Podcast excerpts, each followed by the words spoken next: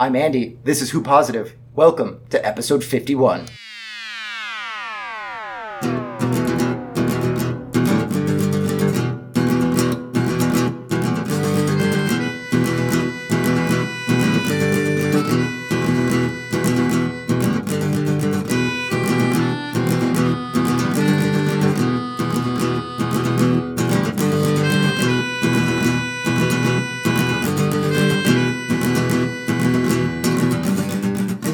I've been excited to talk about something for a long time now, and that's the 12th Doctor and how I can see in Peter Capaldi's portrayal of the Doctor elements of all the people that have played the Doctor previously. And I'm finally up to the 12th Doctor in my rewatch. I've watched Deep Breath and Into the Dalek recently, and I am pleased to say that I think I have noticed a couple of examples of this that I can that I can tell you about. In Deep Breath, the only thing that I noticed was the way that he says, Is it the doctor? And it just sounded so Tom Baker to me. His intonation when he says that, it just feels like number four. Um, and then in Into the Doctor, the swagger that he has is very much Sixth Doctor, the overconfidence, the the not caring too much about the people's feelings around him. I felt like that was really the Sixth Doctor and a little bit of the first doctor. Scooped up the top bit of that soup and said, He's right here if you'd like to say a few words. That was hilarious and callous, just like I feel like the sixth doctor would have been. Also, the violence in that episode felt really ramped up, so it kind of felt like a sixth doctor episode to me. Uh, the thing about the 12th doctor also is I feel that he got the arc that the sixth doctor was meant to have.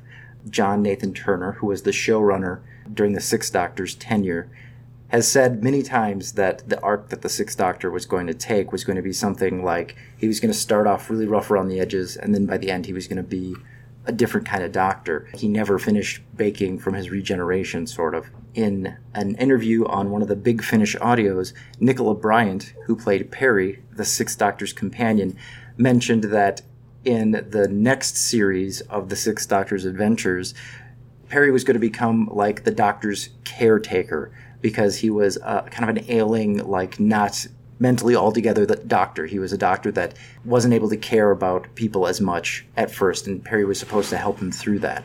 Well, in Into the Dalek, Clara straight out says, I'm his carer, which rings a lot to me, similar to what Nicola Bryant had said Peri's role with the sixth Doctor would be. And I do see some similarities between Peri and Clara. I, I just just a little bit. Um, you know, they're sharp, their their bubbliness, that kind of thing. I believe only Peter Capaldi could have brought that much knowledge of what had come before him to the show because he was a big fan himself.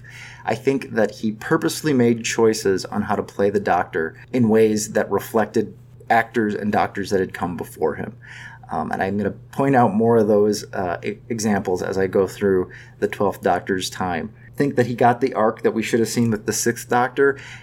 I don't think that the audience at the time was patient enough with Peter Capaldi's Doctor. I think that some people left the series with Peter Capaldi and didn't give him enough time to grow into the Doctor that we saw in Peter Capaldi's last series, the 10th series, which is one of my favorite series of Doctor Who ever, I think. We definitely see that arc with the 12th Doctor. I think we would have seen it in the 6th Doctor if the 6th Doctor would have gotten to it, and I'm going to tell you more about times that I think 12 behaves like other Doctors.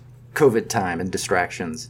You know, with this COVID stuff going on right now, it is more important than ever to distract yourself with positive things, or at least it is more important than ever that I distract myself with positive things. When I find my mind kind of being pulled to a negative place or even into kind of just a languorousness, I try to focus on some things that I've wanted to do for a long time. things like clean my upstairs room, little things even like do the dishes today, jump rope for a while. Just anything that I can grab onto real quick and do something for 10 minutes to just distract myself a little bit physically helps me a lot. Doing something is one thing I would recommend. If you find yourself in a moment where you're just down and just trying to pull yourself out of that downness but having a hard time doing it, I recommend do something physical.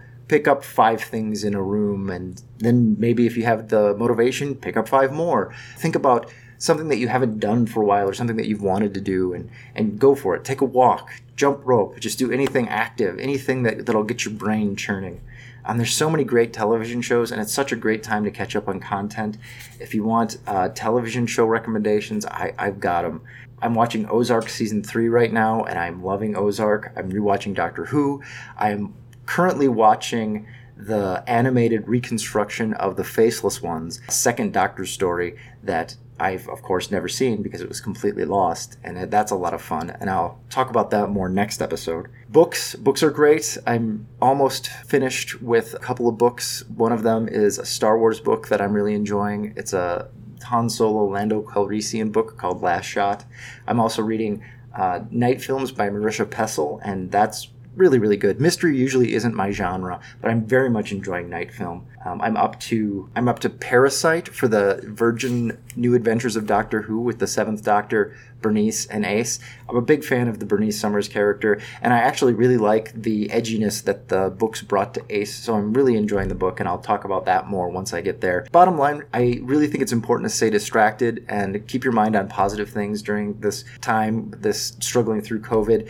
I know some days it can seem really dark, and I know that our lives have changed in directions that don't feel to be bringing a lot of positivity in but it's up to us to bring that positivity into into our lives. If you need light if you need something positive try to look forward to something. Maybe not something big like a trip or anything like that. Maybe you can just look forward to like i'm looking forward to tomorrow night. I'm going to try a uh, virtual Whistle Binky's Mystery Beer Night on uh, Zoom. I'm looking forward to watching shows with a friend again tonight or maybe tomorrow night. We're watching Westworld Series 3, and that is going to be really cool. I'm looking forward to, I'm going to try uh, running a uh, campaign of something on uh, Roll20. I'm looking forward to learning about Roll20 and trying something new. In fact, I might try running Kids on Bikes, which is a game I've never played just so I can bring a whole bunch of newness to the whole thing. So those are the things that I'm kind of looking forward to. I hope you all have things to look forward to. I hope that even in this dark time, you have bright spots in every single day. And if you don't, try moving around, try going for a walk. When you feel kind of dark thoughts or down thoughts kind of pulling you down, try try a little activity. Try think of things that you haven't done, like maybe do the dishes, maybe do a load of laundry, just anything that feels productive, and hopefully that'll help. It helps me. It helps me more than I almost can say sometimes because it just distracts me. It just gets my mind off of it. And that is one of the key ways that we can get through hard times is just through distraction. And um, I also do daily gratitudes. I think about things I'm grateful for, think of things I'm looking forward to. Doesn't have to be big stuff. Fan communities. I joined another Doctor Who fan community. It was a Facebook group, something like Doctor Who for people who really like the show or something like that. And I was in it for a little while. I posted stuff a little bit, and I was thinking, oh, this is this is nice. This is actually a group that's really positive and has come together to talk about why they like Doctor Who. And I enjoyed it for a little bit. I enjoyed the posts, but all it took was one person responding to a comment of mine that I felt like, hey, that's super uncool. I thought we were all here to like the show. I also felt like it was sort of an attacking kind of thing, kind of kind of calling me stupid and I was like, "You know what? I don't have time for this. You know, I am living through COVID times. I don't need to be in a place with toxic folks that are to take me down." So I left. And it just got me thinking again about fan communities and about trying to find a fan community or build a fan community of people that appreciate the things that you appreciate, but also kind of in the way that you want to appreciate them. There are people all over the place that love the stuff that we love.